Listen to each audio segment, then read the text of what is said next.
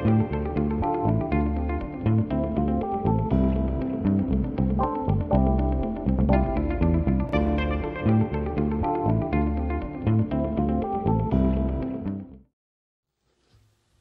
guys, welcome back to Legalese. I am Bob. Thank you so much for joining me here today.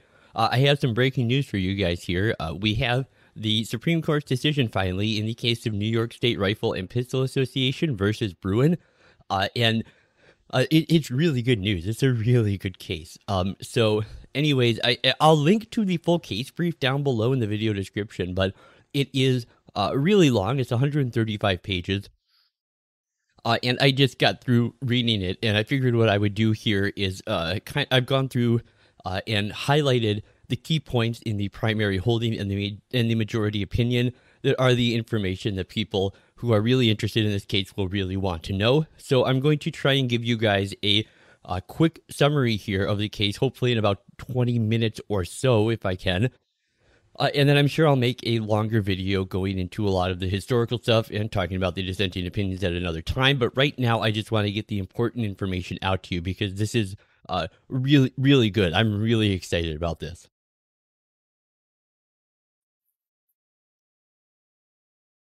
So, as I think most people are probably at least somewhat aware, uh, the uh, history behind this case was that the state of New York makes it a crime to possess a firearm without a license, whether inside or outside the home, and that any individual who wants to carry a firearm outside the home may obtain an unrestricted license to have and carry a concealed pistol or revolver if he can prove that proper cause exists for doing so. And in New York, proper cause does not just mean a general right of self defense. You have to have some kind of articulable threat against you, uh, like some specific threat or specific reason, and they essentially make it impossible to get a license uh, to have a gun for self defense. So, going to the case's primary holding, and this was written by Justice Clarence Thomas, so you know it's going to be very, very good.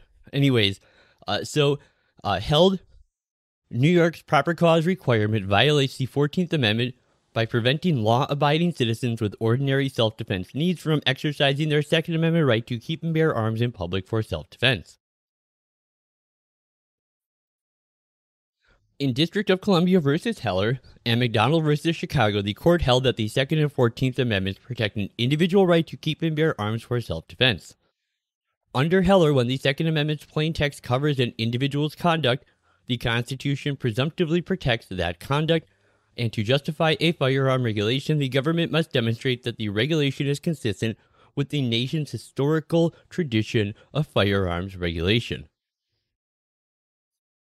Since Heller and McDonald, the courts of appeals have developed a two step framework for analyzing Second Amendment challenges that combine history with a means ends scrutiny the court rejects this two part approach as having one step too many. Step one is broadly consistent with Heller, which demands a test rooted in the Second Amendment's text as informed by history. But Heller and McDonald do not support a second step that applies a means ends scrutiny in const- uh, a means ends scrutiny in the Second Amendment context. Heller's methodology centered on constitutional text and history, it did not invoke any means test such as a strict or intermediate scrutiny, and it expressly rejected an interest balancing inquiry that would be akin to intermediate judicial scrutiny. Historical analysis can sometimes be difficult and nuanced, but reliance on history to inform the meaning of the Constitution's text is more legitimate and more administrable than asking a judge to make difficult empirical judgments about the cost and benefits of firearms restrictions, especially given their lack of expertise in the field.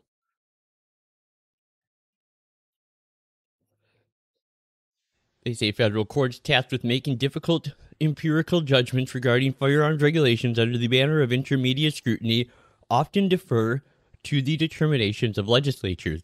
While judicial deference to legislative intent uh, is understandable and elsewhere appropriate, it is not deference that the Constitution demands here.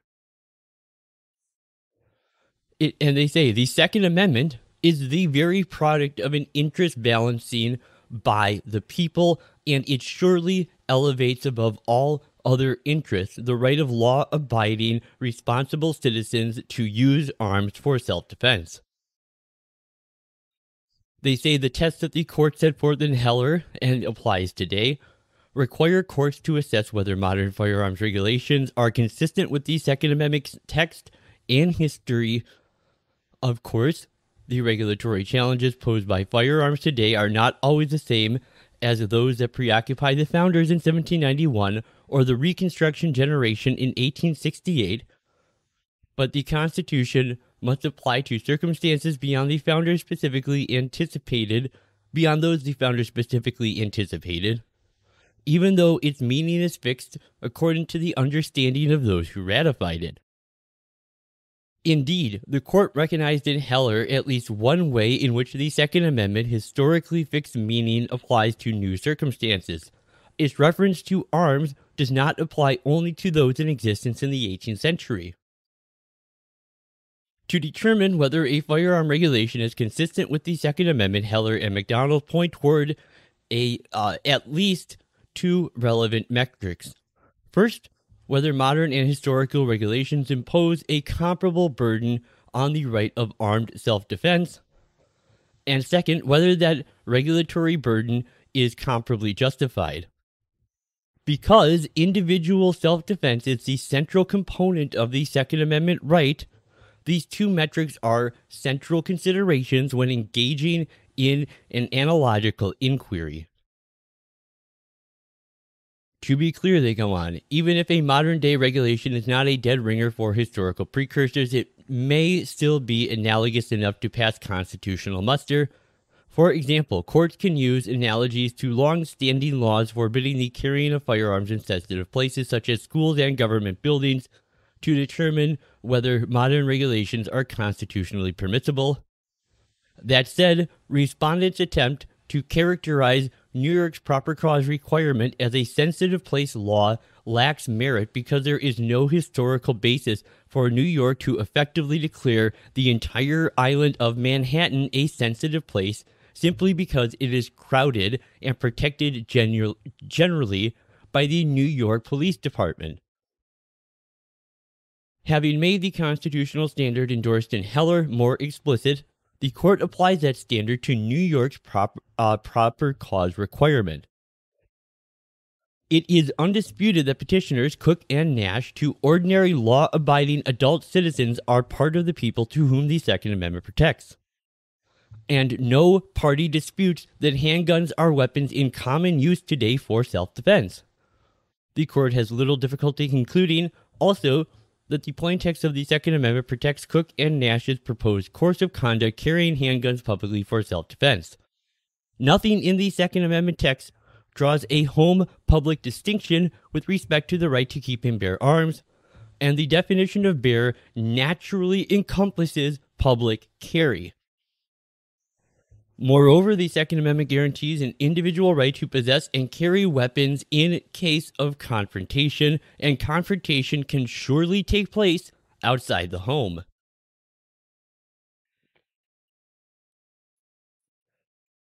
They go on to say that the burden then falls on the respondent to show that New York's proper cause requirement is consistent with this national uh, historical tradition of firearm regulation. To do so, respondents appealed to a variety of historical sources from the late 1200s to the early 1900s. But when it comes to interpreting the Constitution, not all history is created equal. Constitutional rights are enshrined with the scope they were understood to have when the people adopted him, as the ruling in Heller states. The Second Amendment was adopted in 1791 and the 14th in 1868 historical evidence that long predates or postdates either time may not illuminate the scope of the right. With these principles in mind, the court concludes that respondents have failed to meet their burden to identify an American tradition justifying New York's proper cause requirement. The respondent's substantial reliance on English history and custom before the founding does make some sense given Heller's statement that the Second Amendment codified a right inherited from our English ancestors. But the court finds that history ambiguous at best and sees little reason to think that the framers would have thought it applicable to the New World. The court cannot conclude from the historical record that, by the time of the founding, English law would have justified restricting the right to publicly bearing arms suited for self defense only to those who demonstrate some special need for self protection. Only after the ratification of the Second Amendment in 1791 did public carry restrictions proliferate. Respondents have relied heavily on these restrictions, which generally fall into three categories common law offense, statutory prohibition, and surety statutes. None of these restrictions imposed by uh, impose a substantial burden on public carry analogous to that imposed by New York's restricting license regime. In sum, the historical evidence from antebellum America does demonstrate that the manner of public carry was subject to reasonable regulation, but none of these limitations on the right to bear arms operated to prevent law abiding citizens with ordinary self defense needs from carrying arms in public for that purpose. Evidence from around the adoption of the 14th Amendment also does not support the respondent's position the discussion of the right to keep and bear arms in Congress and in public discourse as people debated whether and how to secure constitutional rights for newly freed slaves generally demonstrated that during Reconstruction, the right to keep and bear arms had limits that were consistent with the right of the public to peaceably carry handguns for self defense.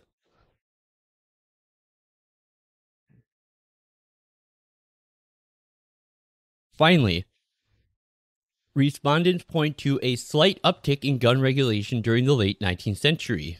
As the court suggested in Heller, however, late 19th century evidence cannot provide much insight into the meaning of the Second Amendment when it contradicts earlier evidence.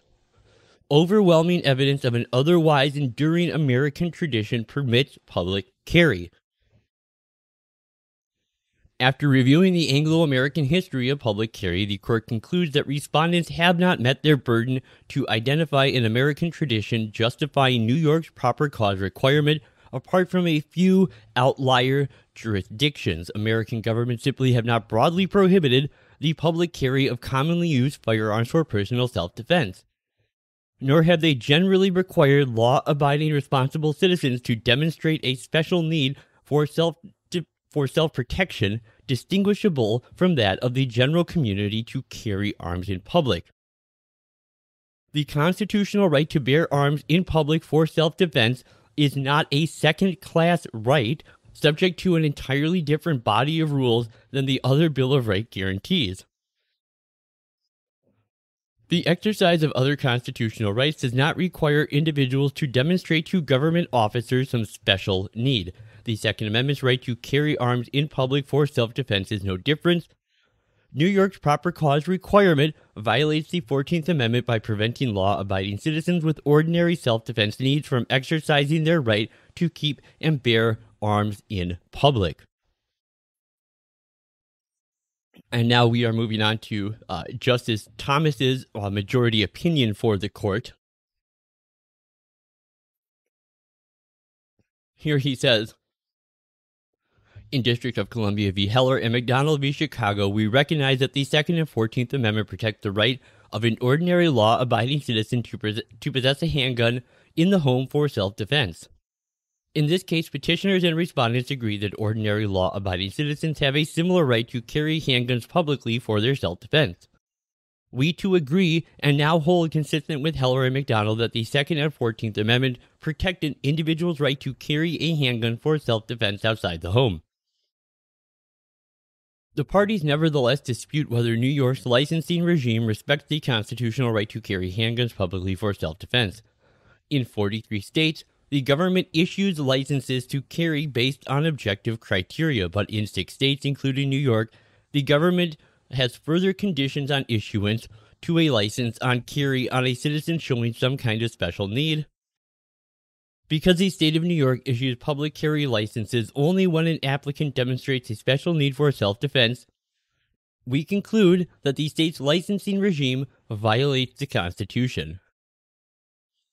And this is uh, pretty much exactly what I had told you guys to expect. If you look back to the video I made a couple days ago talking about how uh, Tim Tim Pool doesn't get the Bruen case, uh, and I said that really the most likely outcome is that we we have these uh, eight different jurisdictions uh, where you can't get a, a license to carry a handgun, and this will probably end up, uh, you know, changing the, the laws in those eight different jurisdictions. Uh, and it looks like that's exactly what this is going to do. So essentially, uh, well, well, in this law, you it you have to understand a judgment and a precedent are not the same thing. So this judgment only extends to New York, but the extent of this precedent will probably only be to turn the other uh, six may issue states into shall issue states that essentially uh, cannot deny you a license if you are a hand uh, a law abiding citizen applying for a handgun permit, uh, you know, for self defense and other lawful purposes. So moving on with the majority opinion here. They say New York State has regulated the public carry of handguns since at least the early 20th century. New York made it a misdemeanor for anyone under the age of 16 to have or carry a concealed weapon on his person. Uh, let's see, issue. Uh.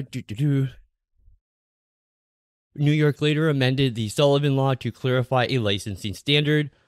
Magistrates could issue to a person a license to have and carry a concealed pistol or revolver without regard to employment or possessing such weapon, only if the person provided good moral character and proper cause. Today's licensing scheme largely tracks that of the early 1900s. It is a crime in New York to possess any firearm without a license, whether inside or outside the home, and it's punishable by up to four years in prison or a $5,000 fine, and is a felony offense. A licensed applicant who wants to possess a firearm at home in his place of business must convince a licensing officer, usually a judge or law enforcement officer, that among other things he is of good moral character has no history of criminal or mental illness, and that he ha- and that no good cause exists for the denial of the license.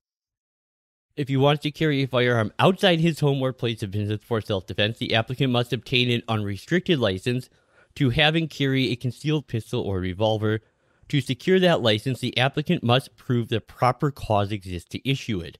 If an applicant cannot make that showing, he can receive only a restricted license for public carry, which allows him to carry firearms for very limited purposes, such as hunting, target shooting, or employment.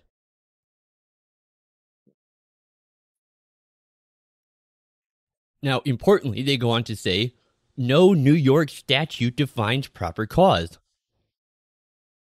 But New York courts have held that an applicant shows proper cause only if he can demonstrate a special need for self protection distinguishable from that of the general community.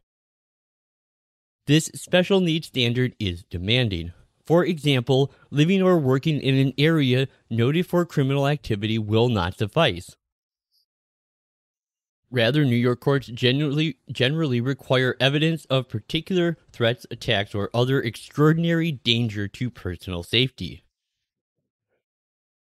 The police de- uh, department's requirement of extraordinary personal danger, documented by proof of recurrent threats to life or safety, and when a licensing officer denies an application, judicial review is limited. New York courts defer to an officer's application of the proper cause standard unless they see it as arbitrary and capricious.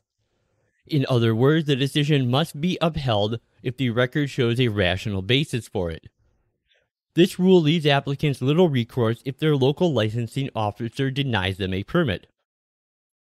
New York is not alone in requiring a permit to carry a handgun, but in the vast majority of states, 43 by our count, they are shall issue jurisdictions where authorities must issue a concealed carry license whenever the applicant uh, can satisfy certain threshold requirements without granting licensing officials discretion to deny the license based on a perceived need uh, or suitability. And they say, meanwhile, only six states and the District of Columbia have a may issue licensing law under which authorities have discretion to deny concealed carry licenses even when the applicant satisfies the statutory criteria usually because the applicant has not demonstrated cause or suitability for the relevant license. Aside from New York, then only California, the District of Columbia, Hawaii, Maryland, Massachusetts, and New Jersey have analogous to the proper cause standard. All of these proper cause analogs have been upheld by the courts of appeals, save for the District of Columbia, which has been permanently enjoined since 2017. As set forth in the pleadings below, petitioners Brandon Cook and Robert Nash are law abiding adult citizens of uh, Rensselaer County of New York. Uh, Cook lives in Troy, while Nash lives in Averill Park. Petitioner, uh, New York State Rifle and Pistol Association, is a public interest group uh, organized to defend Second Amendment rights of New Yorkers. Both Nash and Cook are members. In 2014, Nash applied for an unrestricted license to carry a handgun in public. He did not claim any unique danger to his personal safety. Uh, in 2015, the state denied Nash's application for an unrestricted license, but only granted a restricted license for hunting and target shooting purposes. And Nash asked the licensing officer to remove restrictions, citing a string of recent robberies in his neighborhood. After an informal hearing, the license officer denied the request. The officer reiterated that Nash's existing license permitted him to carry concealed for purposes of off road backcountry outdoor activities similar to hunting, such as fishing, hiking, and camping. But at the same time, the officer emphasized that the restrictions were intended to prohibit Nash from carrying concealed in any location typically open to and frequented by the general public.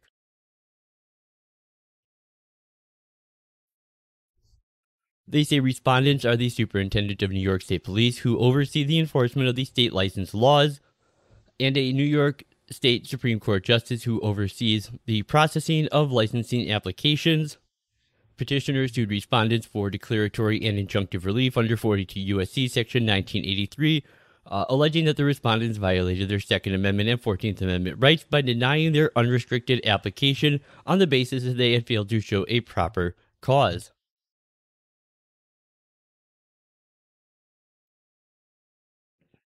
They go on to say that we grant a certiorari to decide whether New York's denial of petitioner's license uh, applications violated the Constitution. And they say in Heller and McDonald, we held that the Second and Fourteenth Amendments protect an individual right to keep and bear arms for self defense. In doing so, we held unconstitutional two laws that prohibited the possession for the use of handguns in the home. In the years since, the courts of appeals have coalesced around a two step framework for, anal- for analyzing the Second Amendment challenges that combine history with a means ends scrutiny.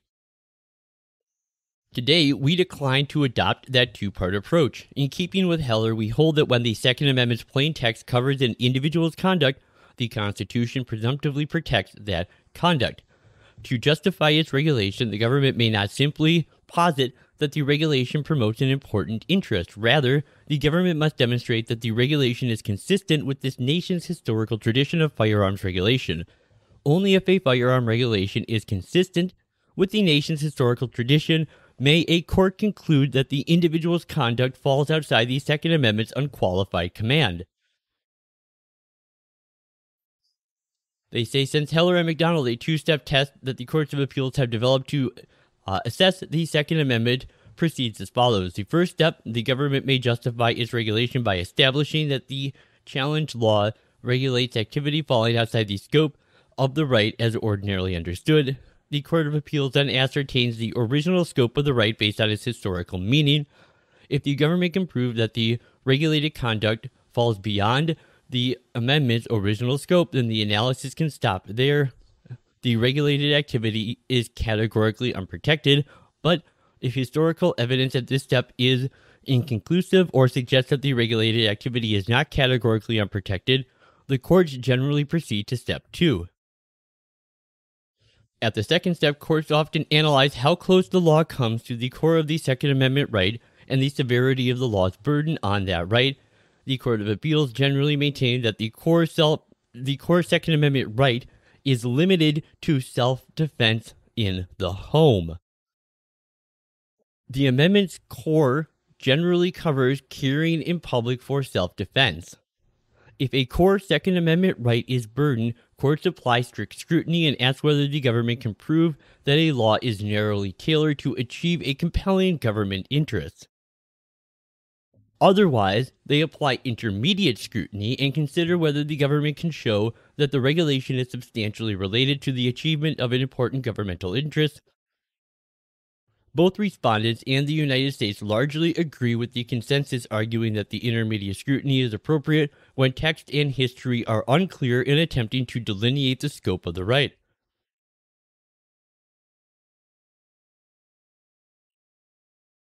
Thomas goes on to say that despite the popularity of this two step approach, it is one step too many. Step one of the predominant framework is broadly consistent with Heller, which demands a test rooted in the Second Amendment's text as informed by history. But Heller and McDonald do not support applying a means ends scrutiny in the Second Amendment context. Instead, the government must affirmatively prove that its firearms regulation is part of the historical tradition that delimits the outer bounds of the right to keep and bear arms.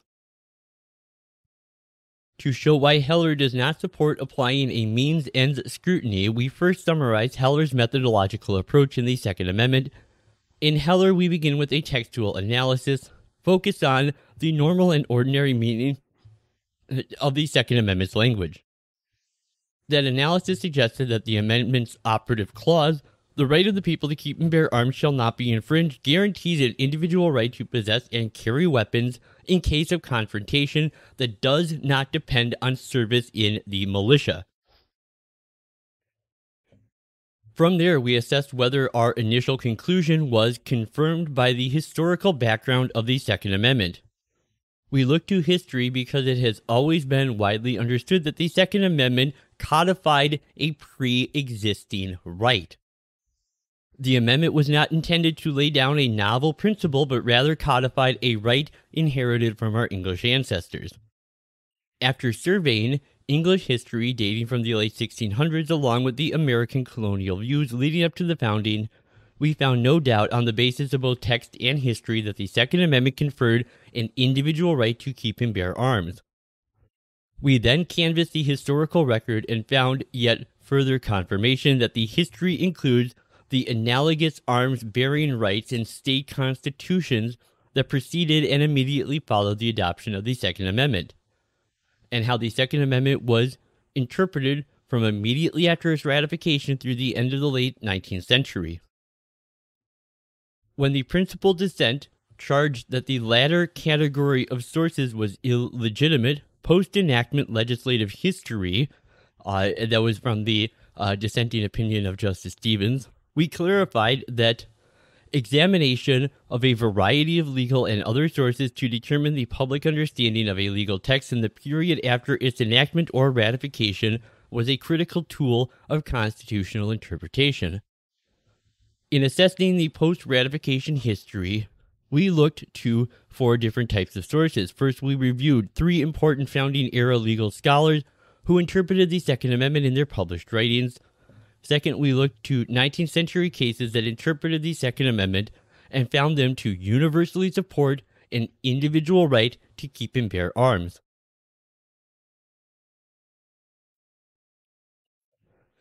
Third, we examined the discussion of the Second Amendment in Congress and in public discourse after the Civil War as people debated whether and how to start uh, to secure, excuse me, constitutional rights for newly freed slaves.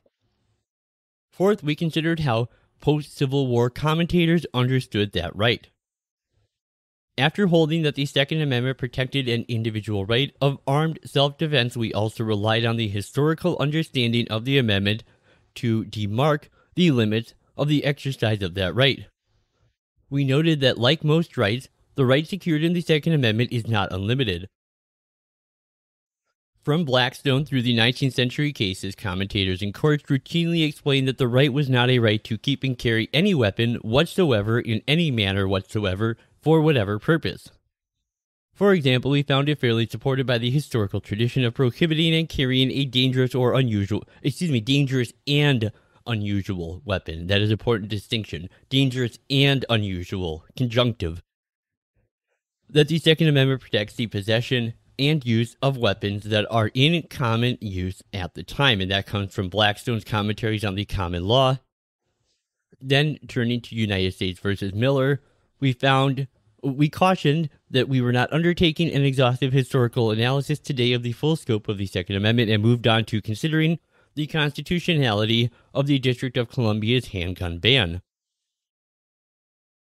We assessed the lawfulness of that handgun ban by scrutinizing whether it comported with the history and tradition, although we noted that the ban would fail constitutional muster under any of the standards of scrutiny that we have applied to enumerated constitutional rights.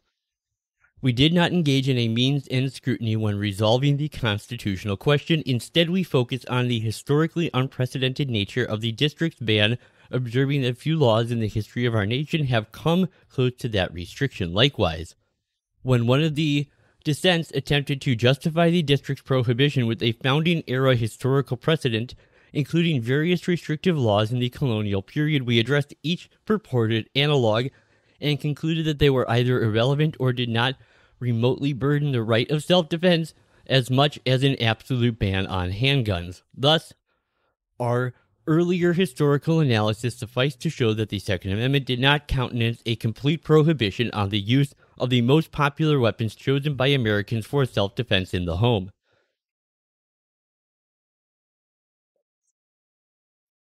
And moving on to an especially important part here. As the foregoing shows, Heller's methodology centered on constitutional text and history when it came to defining the character of the right as individual or militia dependent, suggesting the outer limits of that right, or assessing the constitutionality of a particular regulation. Heller relied on text and history. It did not invoke a means end test such as strict or intermediate scrutiny. Moreover, Heller and McDonald expressly rejected the application of any judge empowering interest balancing inquiry that asks whether the statute burdens a protected interest in a way or to an extent that is out of proportion to the statute's salutary effects upon the important government interest. The Second Amendment does not permit, let alone require, judges to assess the costs and benefits of firearm restrictions under a means ends scrutiny, we decline to engage in a means end scrutiny because the very enumeration of the right takes out of the hands of government, even the third branch of government, the power to decide on a case by case basis whether the right is really worth insisting upon. We then concluded a constitutional guarantee subject to a future judge's assessment of its usefulness is no constitutional guarantee at all. Not only did Heller decline to engage in a means end scrutiny generally, but it is also specifically ruled out in the intermediate scrutiny test that respondents in the United States now urge us to adopt. Dissenting in Heller, Justice Breyer proposed a standard of asking whether a statute burdens a protected interest in a way or to an extent that is out of proportion to the statute's salutary effect upon other important government interests simply expressed a classical formulation of intermediate scrutiny, but in a slightly different way. And in fact, Justice Breyer all but admitted that in his Heller dissent. And he advocated for such intermediate scrutiny by repeatedly invoking the quintessential um, uh, intermediate scrutiny precedent. Thus, when Heller expressly rejected that dissent of an interest balancing inquiry, it necessarily rejected intermediate scrutiny. In sum, the Court of Appeal's second step is inconsistent with Heller's historical approach and its rejection of a means end scrutiny. We reiterate that the standard for applying the Second Amendment is as follows. When the Second Amendment's plain text covers an individual's conduct, the Constitution presumptively protects that conduct. The government must then justify its regulation by demonstrating that it is consistent with the nation's historical tradition of firearms regulations. Only then may a court conclude that an individual's conduct falls outside the Second Amendment's unqualified command. The Second Amendment standard accords with how we protect other constitutional rights. Take, for instance, the freedom of speech in the First Amendment to which Heller repeatedly compared the right to keep and bear arms. In that context, when the government restricts speech, the government bears the burden of proving the constitutionality of its actions.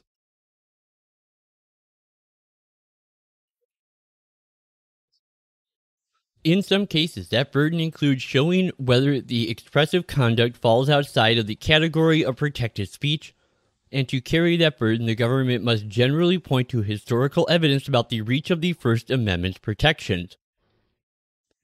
Placing the burden on the government to show that a type of speech belongs to a historic and traditional category of constitutionally unprotected speech long familiar to the bar, and beyond the freedom of, spe- of speech, our focus on history also comports with how we assess many other constitutional claims. If a litigant asserts the right in court to be confronted with the witnesses against him, the U.S. Constitution Amendment Number 6, we require courts to consult history to determine the scope of the right. To be sure, historical analysis can be difficult. It sometimes requires resolving threshold questions and making nuanced judgments about which evidence to consult and how to interpret it. But reliance on history to inform the meaning of a constitutional text, especially text meant to codify a pre existing right, is, in our view, more legitimate and more administrable than asking judges to make difficult empirical judgments about the cost and benefits of firearm restrictions, especially given their lack of expertise in the field. If the last decade of Second Amendment litigation has taught this court anything, it is that the federal court, tasked with making such difficult empirical judgments regarding firearms regulations under the banner of intermediate scrutiny, often defer to the determination of legislatures. But while that judicial deference to legislative interest balancing is understandable and elsewhere appropriate, it is not deference that the Constitution demands here. The Second Amendment is the very product of an interest balancing by the people, and it surely elevates above all other interests the right of law abiding, responsible citizens to use arms for self defense. It is this balance, struck by the tradition of the American people, that demands our unqualified deference. Well, I think that gives you guys a pretty good uh, idea of what they are, where they are going with this. There's more uh, to uh, analyze here. I'm sure I will be putting out uh, a fuller video on this in the coming day or two. Uh, but I, I, just wanted to get this out. This is really, really good news. Um, and uh, yeah, the fact that they have rejected intermediate scrutiny, or, or that they have rejected judicial scrutiny was a big surprise.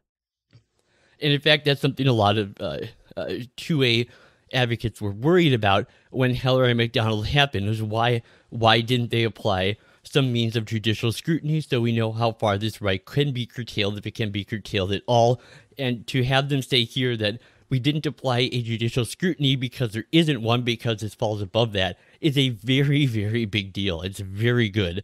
Um, and anyways, like I said a little bit ago, uh, essentially what we can uh, take away from this is that uh, the May issue uh, state regimes for licensing uh, handguns is is pretty much done with. I, I mean, you have to convert a judgment to a precedent, so this doesn't mean that all states, excuse me, that all states right now that have a uh, May issue licensing scheme no longer have that. This only applies to New York. That's very important to keep in mind.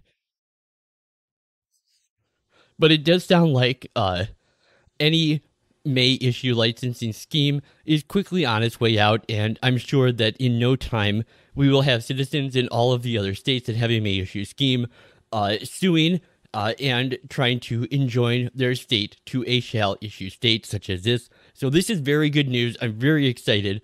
Um, this is a very good decision. So that's all I really got for you guys today. Um, yeah, just like usual, if you're not subscribed to the channel, you really should be subscribed. Uh, I'm going to be putting out a lot more stuff on this case as, as more information on it comes out, and there's more to talk about here. So, uh, if you're interested in stuff like Second Amendment analysis, uh, definitely make sure to subscribe to the channel.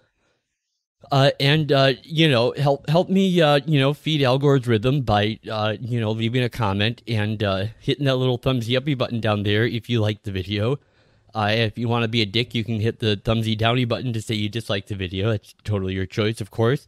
but anyways, yeah, this is all I really got for you guys today. So uh, thank you so much for giving me some of your time here, and uh, I'm sure I will be back.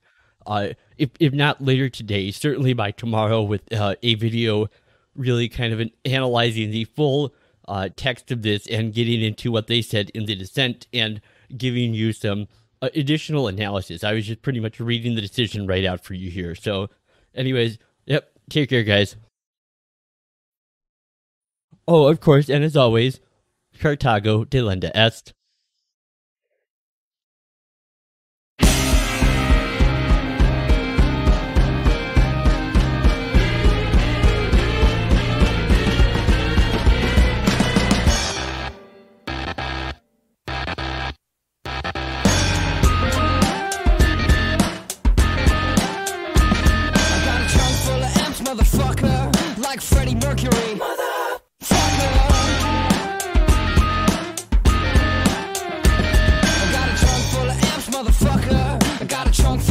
mother.